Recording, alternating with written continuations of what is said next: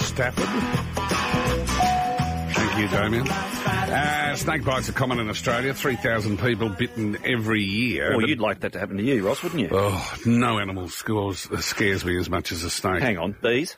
And I was uh, once had the pleasure of having a bite to eat with Ian Botham, whose two f- whose favourite country in the world is New Zealand. Because It doesn't have snakes. uh, professor George Braitberg, Professor of Emergency Medicine and Executive Director at the Royal Melbourne Hospital and the University of Melbourne. Professor, good morning to you. Good morning. Uh, Ian Botham can also go to Ireland if he wants to. Yes, and Patrick dro- drove him out, didn't he? Three 3,000 people bitten every year. How many deaths?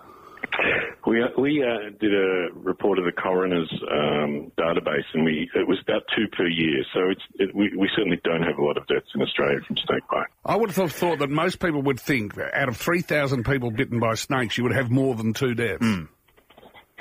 Uh, yeah, and uh, that's because um, sometimes it's not a snake bite; it's a stick bite. So people are in the bush and they walk and they feel something against their leg, and they look down. There's a scratch, and they might see a snake with uh, wiggle away, or they might not see a snake, but they presume they have a snake bite.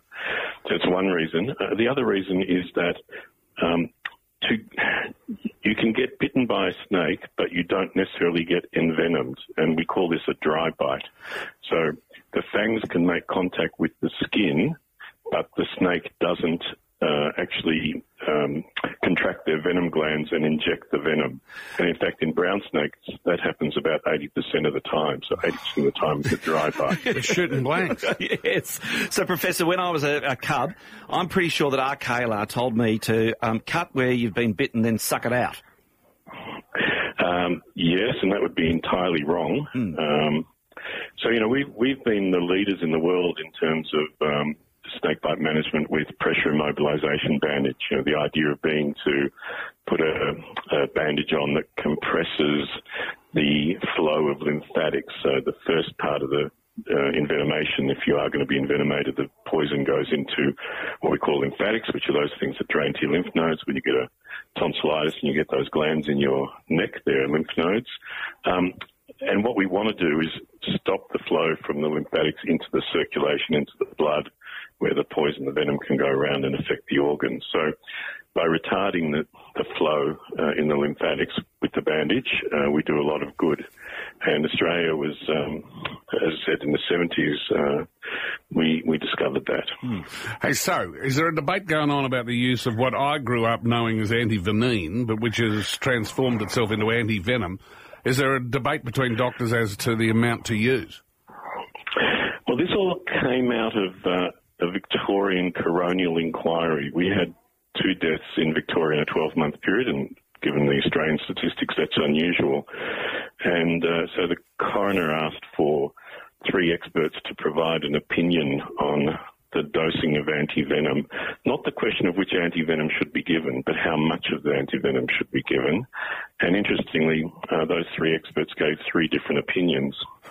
And we figured if um, the experts are saying different things, what do frontline clinicians who are managing snakebite are doing, and, and where do they get their sources of information, and how comfortable they are with those those sources of information? So we surveyed people that had treated a snakebite victim in the last three years, and the results of the study um, are that about uh, 40% of them are a bit unclear and uncertain of the literature, and um, the number of vials that each has given has been quite different. So the majority are around one vial, but about half as many are also giving more than one vial. Just in case So the what we- doctor who's in the Yep. future going to treat me for snakebite is listening, how many vials should it be?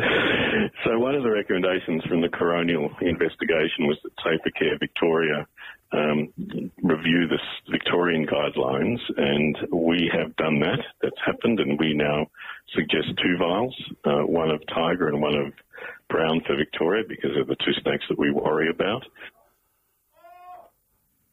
Thank you, Professor. Did you hear what the Professor said? He said they're the two snakes we worry about. Thanks, Professor. He did. Professor George Braitberg, he's a star from the Royal Melbourne Hospital.